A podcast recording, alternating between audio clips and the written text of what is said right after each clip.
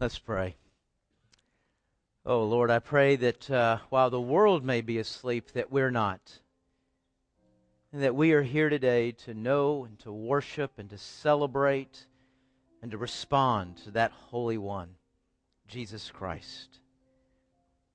Father, as we come to your word, we know that through your word you reveal yourself. And I pray like those shepherds we looked at last week, we come with a sense of urgency and priority, a sense of excitement to know what you have said, how you are revealing.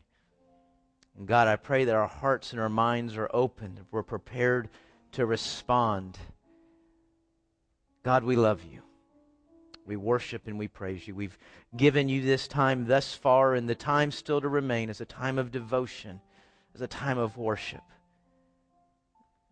I pray as you watch us, whether we're singing or studying your word or just the thoughts in our minds or our fellowship with one another, I pray it is pleasing to you, God. To you it brings honor. We are so grateful you entered this world for us. We pray that in the name of Jesus Christ. Amen. Well, no real surprise about what we've sung today, is there? No, we've talked about this. We come to this time of year and, boy, we know the songs that are going to be sung. We know the passages that are going to be read. We know what's going to be talked about. It's Christmas. It's the Christmas season. And there's a lot of tradition. There's a lot of familiarity that goes with this time. And there's nothing wrong with that. Boy, there's a great sense of security, a sense of peace, a sense of warmth in knowing what's going to happen and knowing what is going on. And while that's a good thing, you remember a couple of weeks ago that I challenged you and I challenged myself that in this familiarity, we do not disengage from God speaking. We don't disengage from this story. It's real easy. When I know the songs that are going to be sung and what's going to be preached about and the passage, it's real easy. Just kind of put it in cruise control. Just kind of put a smile on and go along with it. But folks, when God is moving and God is speaking, we need to be responding. And to appropriately respond, a couple of weeks ago, we began looking at these original characters of Christmas. And we tried to dive into their minds. What were they thinking? And could their thoughts be having an impact on what we should be thinking, what we should be thinking on as we move through this Christmas season. A couple of weeks ago, we started with Mary. You remember, Mary challenged us to significantly ponder, to put these things together in our heart.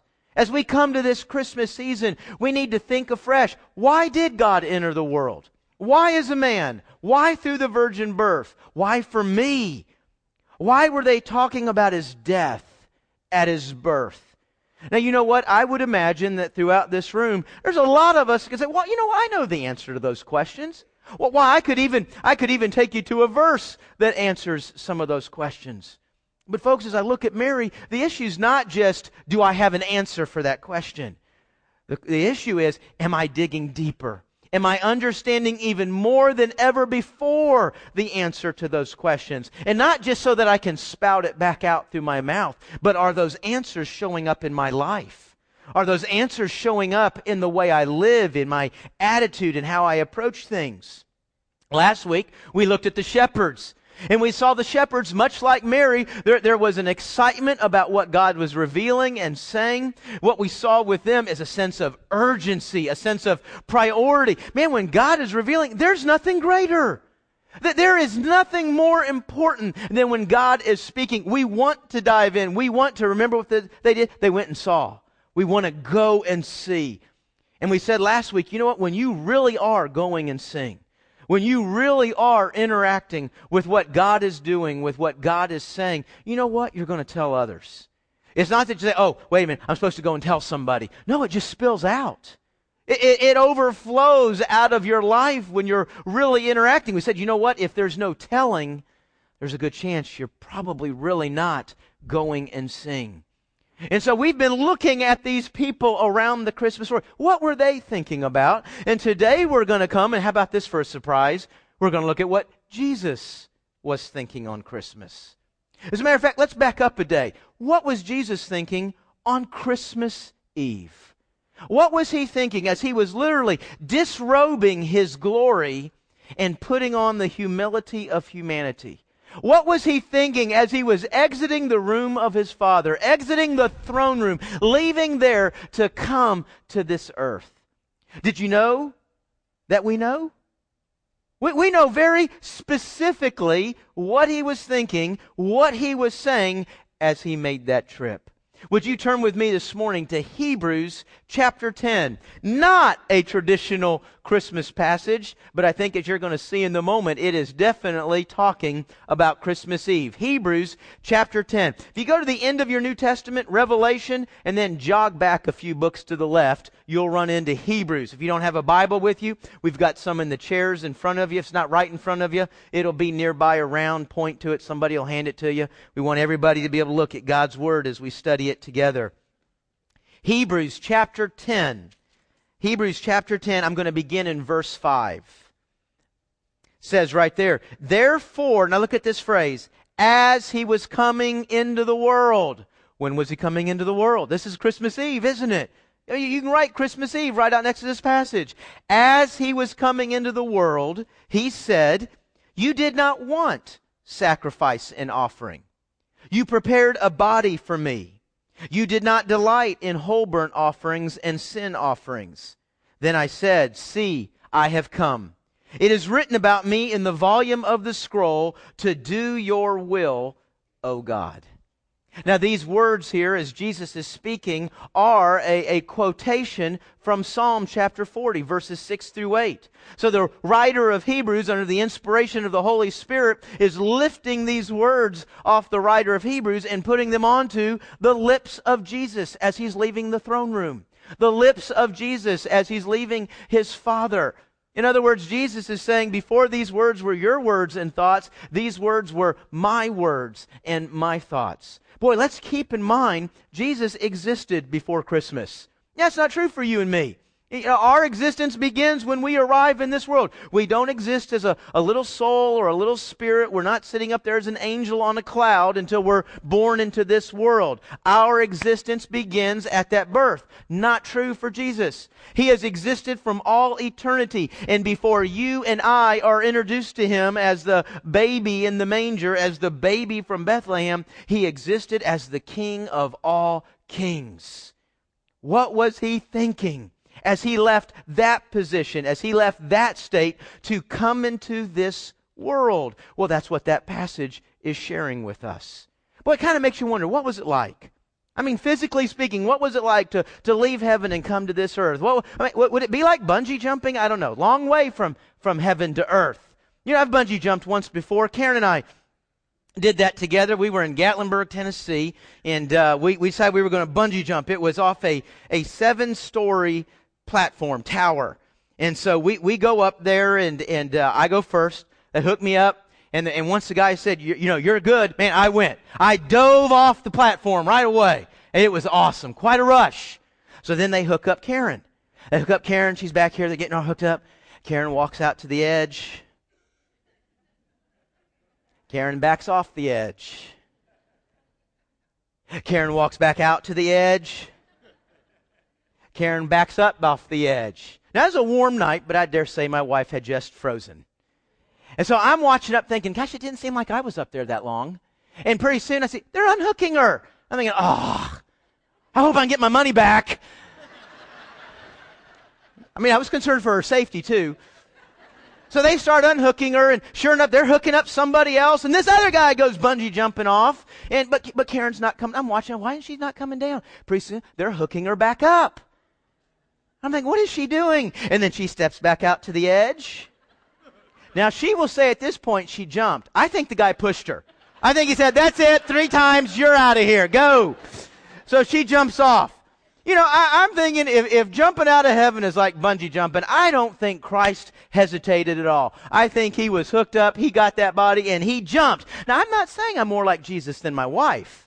I'm just saying, if it's like bungee jumping, that it was probably like how I jumped. But now, you know what? Seriously, think about that. When my wife stepped up to the edge and she hesitated, why? Because she's imagining. She's looking down and she's imagining, what if this doesn't work? What if something breaks? What if I don't like this? What if it hurts? That's what she's imagining as she's kind of frozen in position there. But now let's think about Jesus standing over the edge, the precipice of heaven, and he's looking down. You know what, folks? He doesn't have to imagine what's going to happen if he jumps. He doesn't have to, gosh, will they like me? Will they not like me? Will they accept me? Will they not? He doesn't have to wonder. Folks, it's already been foretold. We call it prophecies, and the Old Testament is filled with at least 60 major prophecies referring to the first coming of Jesus Christ. Major prophecies. There's many others that we call minors. But listen to just a couple of these. In Psalm 22, verse 1, it says, my God, why have you forsaken me?" Lips of, these coming off again, the lips of the psalmist, but you know Jesus is going to repeat these words where? At the cross. You see, Jesus knows when I jump, man, I'm jumping into a world where I'm going to take on all their sin. And when I take that on in that moment at the cross, it's going to cause a separation between me and my Father, a separation eternity has never known. Let's not just say the world. When Jesus jumps, he's going to put your sin onto his life. And that will cause a separation from him and his Father. He knows he's jumping into that. Psalm 22. This is written 1,000 years before Jesus and about 900 years before there was such a thing as crucifixion. Listen to this. Psalm 22, 16. For dogs have surrounded me. A gang of evildoers has closed in on me. They pierced my hands and my feet.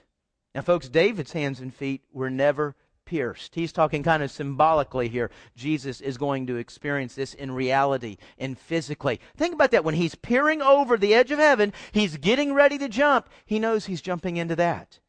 He knows he's jumping into a situation where they will pierce his hands and his feet. Isaiah 53. I'm going to read just a couple of verses here, but the entire chapter is about the suffering that the Messiah is going to go through. Listen to this in verse 3. He was despised and rejected by men. Now, how many of you are looking for a place to go where you know they're going to despise your very presence? Just the fact you're in this room makes me sick. Don't we normally kind of avoid those places? Are you looking for a place where you can feel rejection? You ever been there? You've been, you know, we talk about being in little cliques or little groups. You go somewhere and you can tell nobody's comfortable with you. Nobody, man, we avoid those places. Well, folks, when Jesus is looking over and he's getting ready to jump, he knows I'm jumping into a place where I'm going to be despised and rejected. A man of suffering who knew what sickness was. He was like one people turned away from. He was despised and we didn't value him. Jesus Christ is the Son of God. And when he makes this jump, he knows he's coming to a group of people. We're not going to value who he is. We're not going to respect who he is, acknowledge, certainly not glorify him for who he is. That's what he's jumping into. Verse 4, yet, even though we would not acknowledge who he was, yet he himself bore our sicknesses. And he carried our pains. But we in turn regarded him as stricken, struck down by God. He was pierced. There's that word again. Isaiah is written about 740 years before Jesus arrived. He was pierced because of our transgressions, crushed because of our iniquities. Karen's up there hesitating because she doesn't want to splatter on the ground. Jesus didn't hesitate, and he knows, I'm going to splatter. I'm going to be crushed when I make this jump. Now there again, that brings us back to this question we've been asking for the last 3 weeks. What was he thinking? We might ask that question a little bit differently, wouldn't we? What were you thinking? I wouldn't have jumped. Why did he jump? Well, folks, that's what Hebrews chapter 10 is telling us. That's what it's teaching us. In Hebrews chapter 10 here, in these statements, I mean, it's describing as he's coming into the world, as he's leaving heaven, this is a conversation between him and the Father. And he says three things here. Three things of why he jumped, even though when he did, he would be despised and rejected and crushed and pierced. First reason, the first reason he jumped, because he was thinking about your forgiveness. It talks here in this passage. He says, you did not want sacrifice and offering, Then it goes on in verse 6, it says, you did not delight in whole burnt offering and sin offering. We turn back to the Old Testament, Exodus and Leviticus, and it develops for this entire animal sacrificial system. And now Jesus is saying, you didn't want that. Now that should cause us to scratch our heads a little bit, saying, wait a minute, you didn't want that. But Lord, you're the one who put that animal sacrifice in place. Are you saying it didn't work? No, it's not that it didn't work. It's not that he didn't want it. God was using the animal sacrifice to teach something, to provide a temporary covering to sin. God the Father knew this was not ultimately going to accomplish, but he wanted you and I to understand the high cost, the devastation of sin. Now let me explain. In our day and age, how do we measure wealth? Money. Money, the checkbook, the bank account, the size of the house. That's what says we have a lot. But that's not at all true in this day and age. Wealthiest person in town could live in a tent. No, they measured wealth in this day and age by herds, animals. A wealthy person was measured by X number of camels, X number of sheep, X number of goats. Even if you weren't wealthy, you knew that, man, I wish I had a lot of herds. I wish I had 10,000 sheep. And so they had this understanding of all these animals and the value that brings to life. So you got that understanding. Now, you know what? I've got sin in my life. The Scripture instructs me on how I'm to deal with that sin. So I go up to the temple. My family and I were going up to the temple. And as we arrive there, what do we see? We see all of these carcasses. We see all of this blood. How natural it would have been to look around and say, man, look at the cost of sin. You look at all these carcasses, all this. Look at the devastation of sin. God was trying to put a cost on that, a value on that before He sent His Son. He wanted us to understand the high cost of sin. And now that it is the right and perfect time to send His Son, look at what Jesus gets. He says, you prepared for me what? A body. That's what Jesus got on Christmas Day. He got a body. Now why did He get that body? Well, we can go to Scripture. We could see a couple of reasons that Jesus got that body. One, so we could see Him. The Scripture says that Jesus is the image of the invisible God. So Jesus is your opportunity, my opportunity to see and to touch the living God. That's not really the big reason. That's an important reason. Boy, I like that, don't you? We get to know He's real. We can see Him. He exists. But the big reason Jesus got a body, well, we just read about that, didn't we? You have to have a body to be pierced. You have to have a body to be crushed. You have to have a body to bleed. Jesus came to be that sacrifice that would provide for your sin, provide a payment for your sin and for my sin. Jesus came so that you and I could be made right with God. That's what He was thinking about on Christmas Eve. He was thinking about you and you being right with God. And as He looked down and saw how bad it was going to hurt, but He was thinking about you and me. And so He jumped. Jesus was thinking about our forgiveness. Second thing that Jesus was thinking about is the fulfillment of Scripture. Notice it says here in verse 6, verse 7, see, I have come. There's a resolve in Jesus. Do you hear that? I have come. Some of your translations may say, here I am. Here I am to go and to provide for their forgiveness. Here I am to come and to do what it is written about me in the volume of the scroll. That's a reference to the Old Testament. He says, I'm here, as I'm standing at the precipice of heaven. I am ready to fulfill Scripture. Now, folks, think about what a huge moment this is in time. What a huge moment this is in history. Jesus is entering the world, and right as He does, He says, stop, I got to say something. I'm doing this to fulfill Scripture. Man, doesn't that say something? I mean, do you see Jesus noting the high value of the Word of God? Do you see Jesus here basically saying, I believe in a literal understanding, I believe in a literal interpretation, and I believe in a literal fulfillment of God's Word? Now, if the Son of God would pause right as He's entering this earth to say that, you think maybe we should have the same attitude about Scripture? You think it should have that kind of value in our lives before we do anything? Jesus entered this world to fulfill Scripture. Some of that Scripture we just read.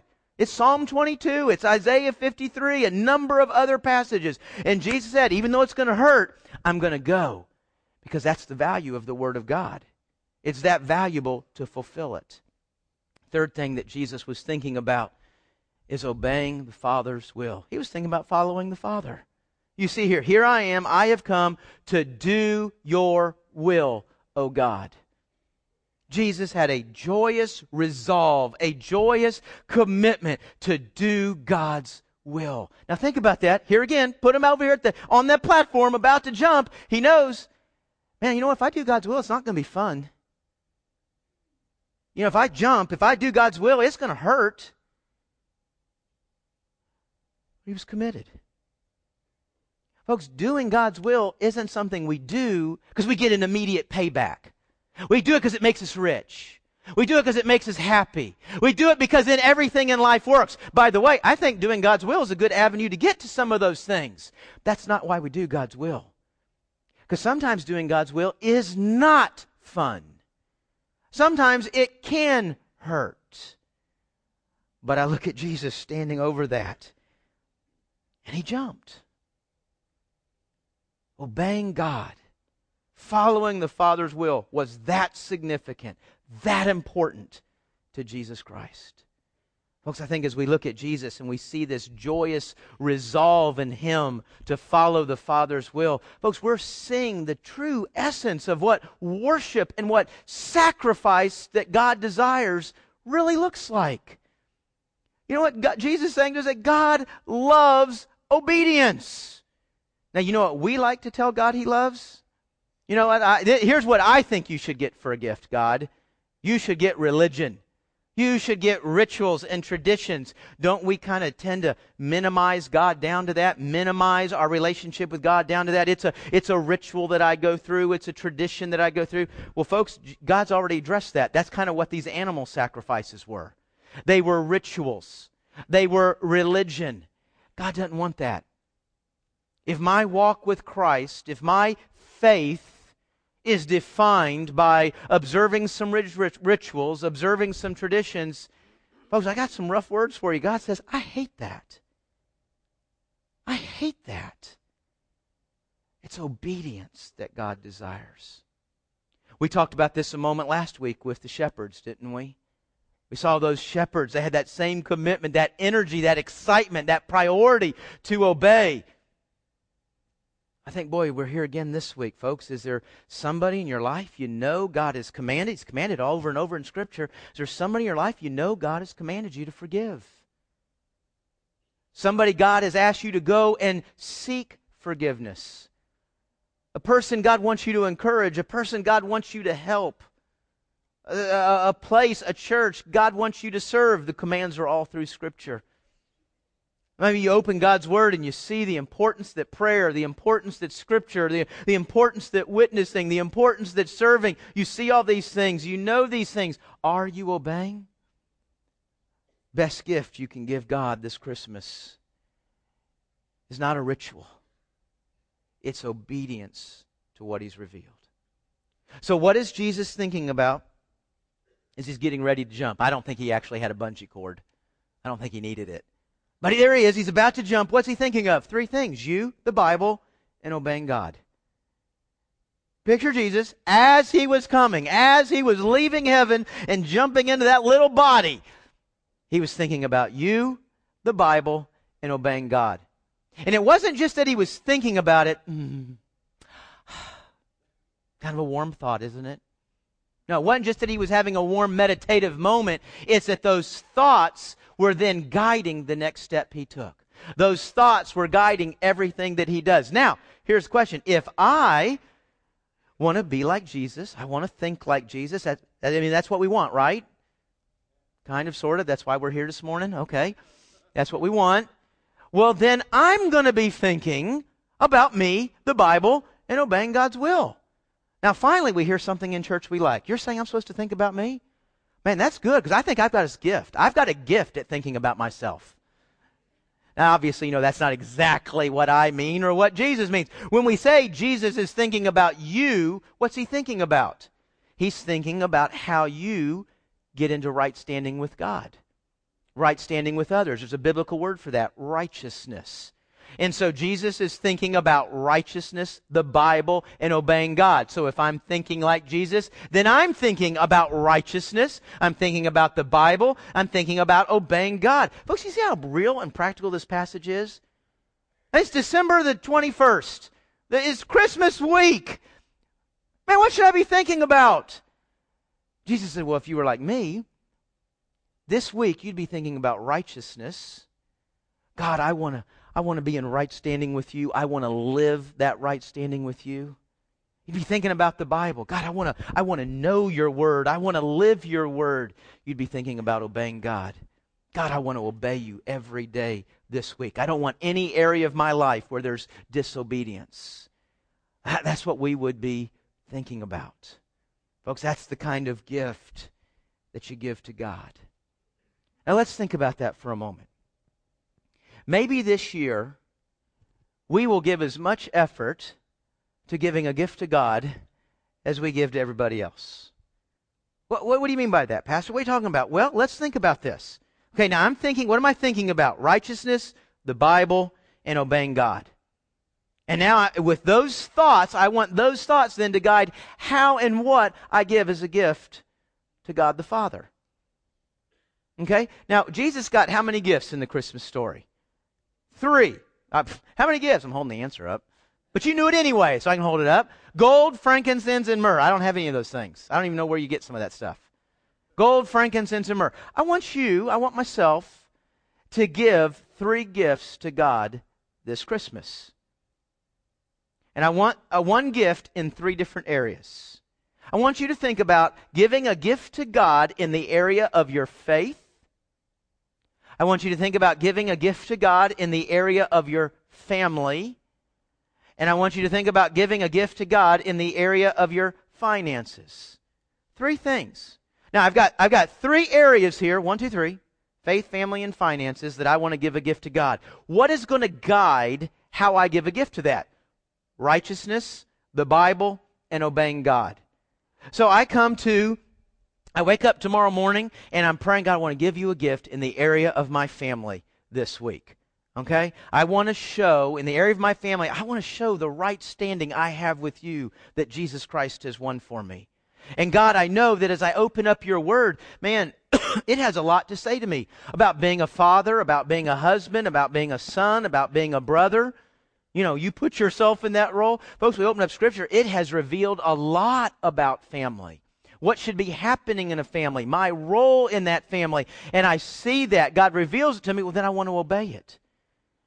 And so I say, God, I want to live my right standing in this home. I want to know and understand what the Bible has to say about family because I want to live that out. I want to fulfill it. God, I want to obey you in what you show me this week about family. And I want you to pray through, I want you to craft from Scripture, I want you to craft a gift to God that will be an act of obedience in the area of your family. You know what, I would imagine there's people in here sitting right now, you know, boom, I mean, I said family, and you know, you know what, here's a way, here's a place, here's something I need to do as an act of obedience inside of my family. I know what it is. Somebody else, we may need to go home and think on this and pray a little bit. You know, it might be some of us in here, this needs to unfold over a couple of days. We need to ask the Lord. We need to let Him kind of guide us and put that act of obedience together. But can we all commit that by the time we get to the 25th, we're going to have an act of obedience. It may be a one-time thing. It may be a commitment to a long-standing thing. But we've got an act of obedience in the area of our family. Same thing with finances. Man, God, I want to show my right standing with you in the area of, I almost said my finances. Scratch that, Lord. I'm sorry. I want to show my right standing with you as I manage your money. And I know that as I go to Scripture, it says a lot about saving. It says a lot about debt. It says a lot about giving. And we understand what God's Word says, and we craft a gift that we're going to give to God in the area of our finances. Do the same thing in the area of our faith. Now, that's a big area, man. We could be talking about, my commitment to reading Scripture, my commitment to prayer, to being a witness, to serving in God's house, to serving in the church. But what in the area of your faith would show the right standing you have with Him? What in the area of your faith would show your knowledge of Scripture and what it's guiding you to do? What in your area of faith would show your obedience to God? This is going to take some work, isn't it? But it's better than sitting in traffic at the mall. And you know what? I promise you, it'll make a lot bigger difference in your life, in the life of your family, and maybe in the lives of a lot of people. 3 gifts: faith, family, and finances. Probably close to 1,000 people in here. Do you think it'd make a difference in our lives, in our family, in our church, in our community, if there was 3,000 acts of obedience given as a gift to God this week? Folks, I think it'd make a profound difference. We may come up with a gift. We might start to understand something in Scripture and we say, "Ooh, gosh, that's not fun. And that's going to cost. Well, that might be embarrassing. You know what? If I do that, they might despise me or make fun of me or reject me. Why would I do that, Lord? Well, I did it for you." You're not going to put together a gift that He is not incredibly worthy of. 3 gifts. And it's going to be righteousness, the Bible, and obeying God that are going to guide how I come up with and wrap up and present that gift to the Lord. Let's pray.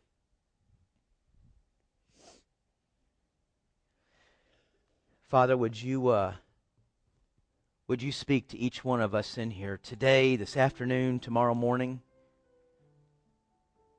Would you guide us where we need to go in your word? God, I don't want to imagine a gift. I don't want to give you something you don't want. Would you reveal to me, God, an act of obedience that needs to take place in my home? Would you reveal to me an act of obedience that needs to take place in my finances? God, would you reveal to me an act of obedience that needs to take place in my faith, in my walk with you? God, I want these things to express my joy and my gratitude. I want these things to express how much I value you. Oh, Lord, sometimes I like to get caught up thinking that doing a bunch of rituals and religious things, boy, that must really please you. God, let me see. You've already answered that question in Scripture. You hate that. You're not interested in that gift at all. Obedience. Righteousness. Jesus, as I try to craft these gifts, I am so grateful that because of you, I even have the opportunity to give these gifts. Because of you, I'm in right standing with God, and I can give something that counts, that makes a difference. God, may this Christmas really, may it be significant and powerful. Give me the energy, the discipline, God, the commitment to work these gifts out in my heart and in your word as this week unfolds. In Jesus' name I pray. Amen.